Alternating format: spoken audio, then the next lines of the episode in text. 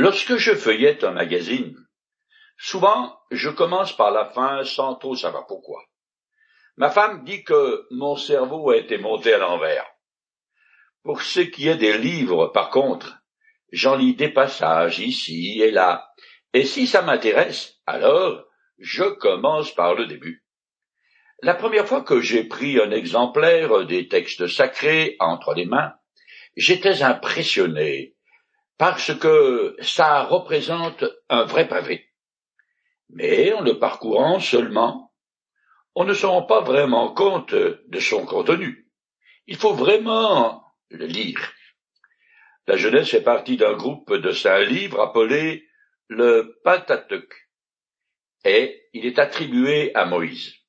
En effet, il est explicitement dit à plusieurs endroits que c'est lui qui a mis par écrit certains discours que l'Éternel ou lui-même a prononcés. Les autres auteurs de l'Ancien Testament comme du Nouveau, dont le Christ considérait Moïse comme celui qui avait rédigé le Pentateuque. Mis à part la Genèse, les quatre autres livres présentent essentiellement le contenu de deux traités d'alliance entre Dieu et Israël.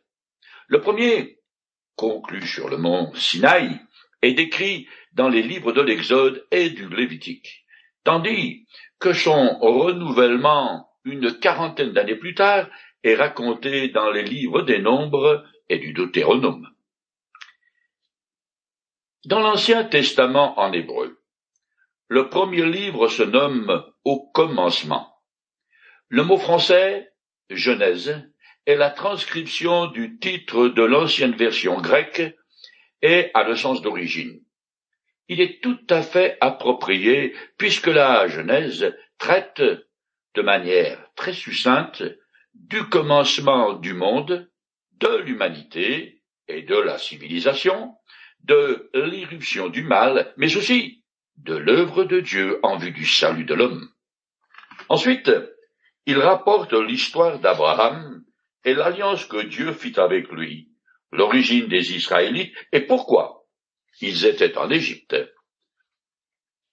La Genèse constitue le prologue historique aux quatre autres dans lesquels sont décrits les deux traités formels passés entre l'Éternel et Israël. Le peuple au travers duquel Dieu veut bénir toute l'humanité. La plus grande partie de la Genèse est donc euh, consacrée aux patriarches, les ancêtres d'Israël, aux promesses qui leur ont été faites et à la manière dont Dieu a œuvré de leur temps. La Genèse est le fondement de toute la vision chrétienne du monde et de l'histoire. Ce premier livre, pour l'Ancien Testament, et l'Évangile selon Matthieu pour le Nouveau, sont les deux textes clés qui ouvrent la bibliothèque sacrée et qui permettent de bien comprendre le reste des Écritures. La lecture de la Genèse est particulièrement enrichissante. Elle donne le ton, l'orientation théologique et philosophique concernant Dieu, le monde, l'homme, sa place dans l'univers, la rédemption, des concepts qui sont repris et approfondis dans la suite de l'Écriture sainte. La Genèse mentionne un certain nombre de termes importants, comme la création, l'homme, la femme, le péché, c'est-à-dire un acte de désobéissance vis-à-vis de Dieu. Le repos du sabbat, le mariage, la famille, travail, civilisation, culture, meurtre, sacrifice, race, langue, rédemption et ville. En outre, plusieurs phrases reviennent plusieurs fois. Par exemple, Voici les générations de, qui est une expression importante, car la Genèse rapporte la lignée des premières grandes branches humaines.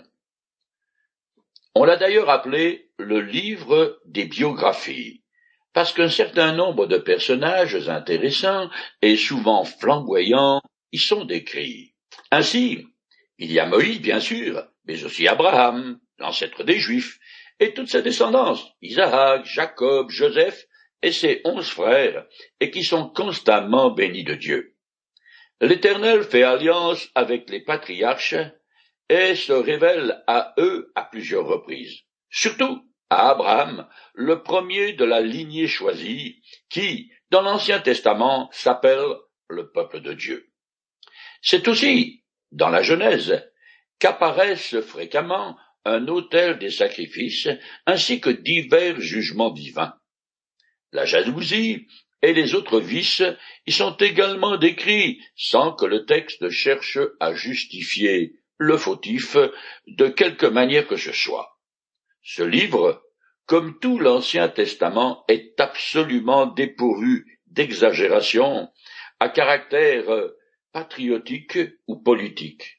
On n'y trouve aucun discours à la langue de bois et jamais il ne cache les misères du peuple juif dont il relate l'origine et les péripéties.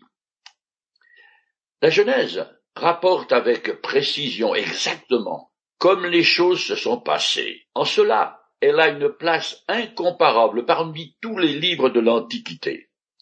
Tout en approfondissant les différents thèmes de la Genèse, il faut aussi garder une vue d'ensemble du livre, ce qui revient à l'étudier à la fois à l'aide d'un télescope et d'un microscope.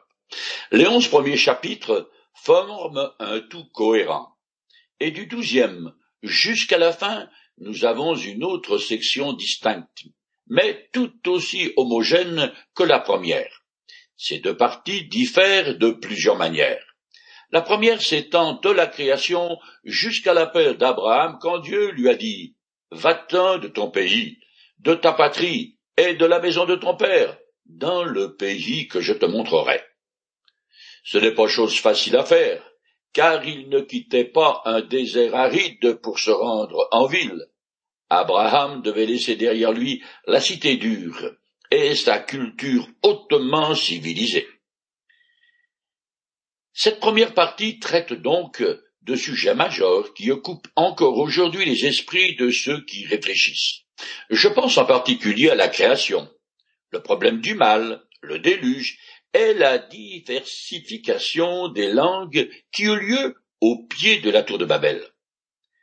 La deuxième grande partie de la Genèse concerne des personnalités de premier plan dans l'histoire biblique.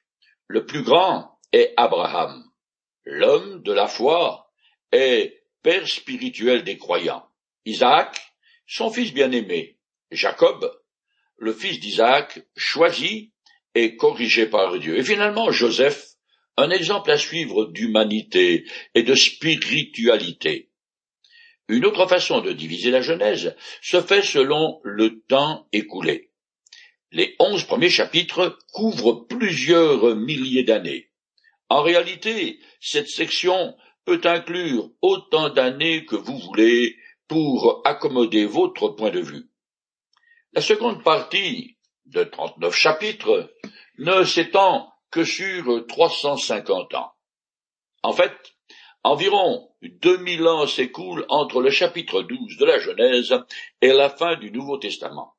Donc, lorsque vous commencez à lire le chapitre douze de la Genèse, vous abordez la fin du temps biblique, mais celle qui est le sujet de la quasi-totalité des Écritures. Cela suggère que l'Éternel souligne cette seconde partie d'un trait épais. Elle est de loin la plus importante, car elle concerne la relation de Dieu avec l'homme et les nations ainsi que la venue du Christ. Dieu est beaucoup plus intéressé par Abraham, par moi et par vous que par toute la création, le cosmos et les galaxies. À ses yeux, chacun d'entre nous a davantage de valeur que toute la matière contenue dans l'univers. Je vais le prouver. Sur les quatre-vingt-neuf chapitres qui constituent les quatre évangiles, seulement quatre parlent des trente premières années de la vie terrestre du Seigneur Jésus, tandis que les quatre-vingt-cinq autres s'attardent sur les trois dernières années de sa vie ici-bas, parce qu'il apporte la parole de Dieu au peuple. Et sur ces quatre-vingt-cinq chapitres, vingt-sept couvrent les huit derniers jours de sa vie où il est question de sa mort, son ensevelissement et sa résurrection. Ce sont les faits les plus importants de l'histoire du Christ. Dieu nous a donné les évangiles afin qu'en les lisant, nous croyons que Jésus est mort pour nos fautes et qu'il est ressuscité afin de nous déclarer justes devant le Père. C'est ça l'essentiel. Pour en revenir à la Genèse, ce livre est la pépinière de tous les autres, les textes sacrés. Nous y trouvons en herbe tout ce qui, plus loin, apparaît en fleurs.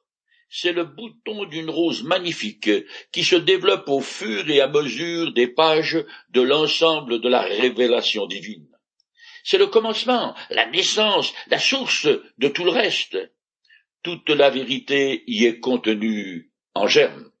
Cela dit, on peut aussi considérer les onze premiers chapitres comme une introduction à toute l'écriture sainte. Avec un télescope, la façon la plus parlante de regarder la Genèse, on peut la diviser selon les généalogies, c'est-à-dire les grandes familles humaines. Les différentes sections sont de longueur fort variable.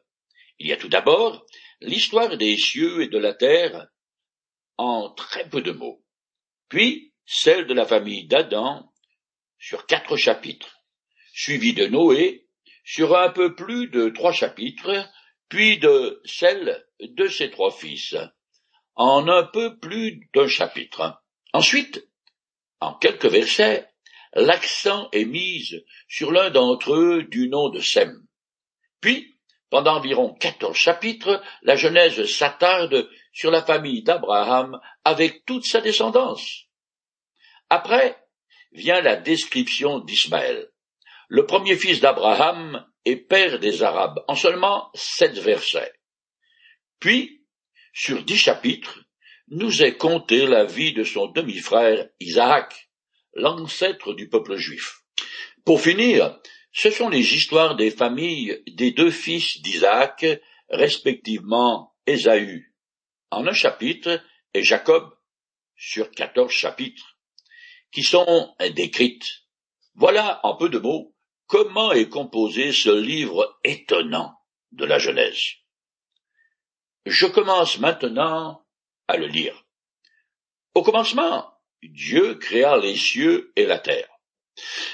Voilà sans doute l'affirmation la plus sublime qui n'ait jamais été faite, la plus lourde de conséquences aussi, car les implications de l'acceptation de cette position sont énormes.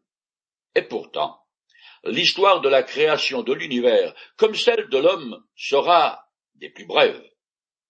On raconte que, dans un grand journal, alors que le rédacteur en chef faisait le tour de ses collaborateurs, il remarqua que l'un d'entre eux tirait en longueur un article qui, à son avis, n'en valait pas la peine. Alors il lui dit Raccourcis-moi donc cet événement sur lequel tu t'attardes, après tout. L'histoire de la création est racontée en moins de trois cents mots. Ce à quoi l'autre répondit C'est vrai, mais j'ai toujours pensé qu'il y aurait eu bien moins de contestation si Moïse avait écrit quelques deux cents mots supplémentaires. C'est sûr que Dieu nous a donné un récit succinct et des plus condensés. Cette phrase, au commencement Dieu créa, est aussi celle qui a subi le plus d'attaques. Voilà qui est étrange. La plupart des lecteurs sont arrêtés par ce premier verset, non pas parce qu'il est inintéressant, mais à cause de leur éducation qui les empêche de prendre le contenu du livre de la Genèse au sérieux. Depuis l'école primaire jusqu'à la faculté, on enseigne une vision du monde qui contredit les affirmations du récit biblique. Nous construisons nos opinions sur nos origines, en grande partie sur la foi dans les déclarations de nos professeurs et de nos collègues, sans avoir poussé la question beaucoup plus loin. D'ailleurs, si je voulais en savoir davantage, je me trouverai rapidement devant les délibérations ardues des spécialistes qui deviennent incompréhensibles pour ceux qui ne sont pas de la partie. Alors, on renonce, on accepte le tout le monde sait que, et on suit le mouvement. Un professeur de biologie fort connu, car doyen d'un institut supérieur de l'Université de Californie, un jour fait la manchette des journaux, car il a publiquement déclaré que la foi en une création divine a autant de support scientifique que celle qui consiste à croire à la cigogne. Il demandait aussi si un cours sur la reproduction humaine devrait mentionner les activités de cette bel oiseau amateur de grenouilles. Contrairement à l'opinion de ce biologiste, il n'y a rien dans la Bible concernant la cigogne. Mais par contre, le fait que Dieu créa toutes choses est affirmé sans équivoque possible. Ce qu'a dit ce professeur est à la fois ridicule et sans importance, mais révèle bien une attitude agressive vis-à-vis des enseignements bibliques. Cet homme prétentieux, connaissant, sans aucun doute, bien des choses sur la biologie, mais évidemment rien du tout des textes sacrés. Dans l'introduction de son livre Le savant et la foi, l'historien français Jean Delumeau constate plus elle progresse, plus la science s'invite elle-même à la modestie. Puis il rassemble divers témoignages d'hommes de science, citant notamment Jean Dorst de l'Académie des sciences, qui a dit Rien, dans l'état actuel de la biologie, ne permettra d'infirmer l'existence d'une volonté suprême qui nous dépasse entièrement. On ne peut parler biologie sans mentionner Jean Rostand, un scientifique intellectuellement honnête et sérieux dans ses réflexions.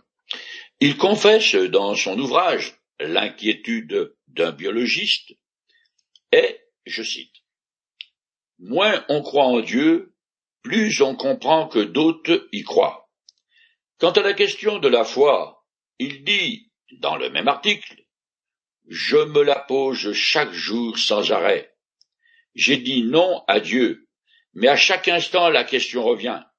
À propos du hasard, je me répète, ce ne peut être le hasard qui combine les atomes. Mais alors qui? Biologiquement, il me semble difficile d'expliquer même une fleur par le hasard. Quelque chose me manque. Une chaîne de questions viennent toujours les mêmes. Je les ressasse. Je suis obsédé. L'opinion de Jean Rostand contraste avec le savant Hubert Rive, cité dans le magazine Express de novembre 1990, et qui a dit C'est quand on s'interroge sur le sens de la réalité que l'idée de Dieu revient. Ces paroles de sagesse est un début de réponse aux quatre grandes questions philosophiques auxquelles à un moment ou à un autre de sa vie, l'homme essaie de répondre. Qui suis-je? D'où je viens? Pourquoi je suis ici? Et où vais-je aller après la mort? Deux différentes perspectives du monde, aux antipodes l'une de l'autre, s'offrent à nous. D'une part, l'humaniste athée qui croit que la vie est apparue par pur hasard et s'est complexifiée par l'effet de processus naturels sans l'intervention d'un Dieu quelconque. La conséquence de ce point de vue est que je suis plutôt insignifiant, puisque finalement je proviens de quelque chose comme un gigantesque euro cosmique qui eut lieu il y a quelques milliards d'années. Éventuellement, du protoplasme fut rejeté sur une plage, et me voici sur Terre pour m'amuser un maximum jusqu'à ce que la dame à la faux me fauche. Ensuite, c'est retour à l'envoyeur sous forme de poussière. Si Dieu n'existe pas, alors Jacques Monod a raison quand il écrit dans son livre Le hasard et la nécessité. L'homme sait enfin qu'il est seul dans l'immensité indifférente de l'univers d'où il a émergé par hasard. L'autre point de vue est bien sûr la croyance en un Dieu qui créa les cieux et la terre, qui est à l'origine de l'univers et de la vie. Il est le patron et le propriétaire, et il dicte les règles du jeu. Le bien et le mal ne sont pas déterminés par l'opinion majoritaire, mais proviennent de ses décrets précédés de ainsi parle l'Éternel tout au long des pages des textes sacrés. D'innombrables critiques des Écritures ont essayé de prouver que ce document ancien est une légende pieuse ou un poème symbolique inventé de toutes pièces par un esprit génial, mais sans rapport avec les réalités de la science. Évidemment, si nous ne pouvons pas nous fier à la première page du livre saint, on ne peut pas prendre au sérieux la deuxième, la troisième et la cinquième page. Si le début est un mythe, le reste aussi. Il est cependant possible de montrer que la science n'est nullement en désaccord avec le récit de la création. Ce sont les interprétations arbitraires des faits qui la contredisent. Le texte lui-même s'avère actuel, même s'il est en désaccord avec les théories du moment.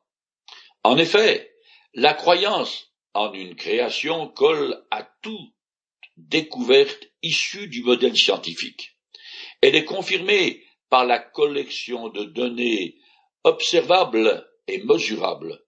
Comme le disait déjà Louis Pasteur, un peu de science éloigne de Dieu, mais beaucoup de science y ramène. L'homme moderne traite d'obscurantisme ceux qui acceptent le récit de la Genèse. Pour lui, Dieu est une hypothèse inadmissible et la création une légende comme tant d'autres. Et pourtant, toutes les autres explications des origines de l'univers, de la terre, de la vie et de l'homme ne sont que des hypothèses bien plus difficiles à justifier que la proposition avancée par la Genèse, l'une des sommités de la recherche astronomique de la fin du siècle dernier. Le professeur Tring Yuan Tuan écrit dans son livre La mélodie secrète. À première vue, la physique contemporaine semble avoir aboli la nécessité de Dieu. Pour ma part, je suis prêt à parier sur l'existence d'un être suprême. Parier sur le hasard implique le non-sens, le désespoir. Les cris de détresse de Jacques Menot en sont bien la preuve. Or, pourquoi ne pas parier plutôt sur le sens et l'espérance?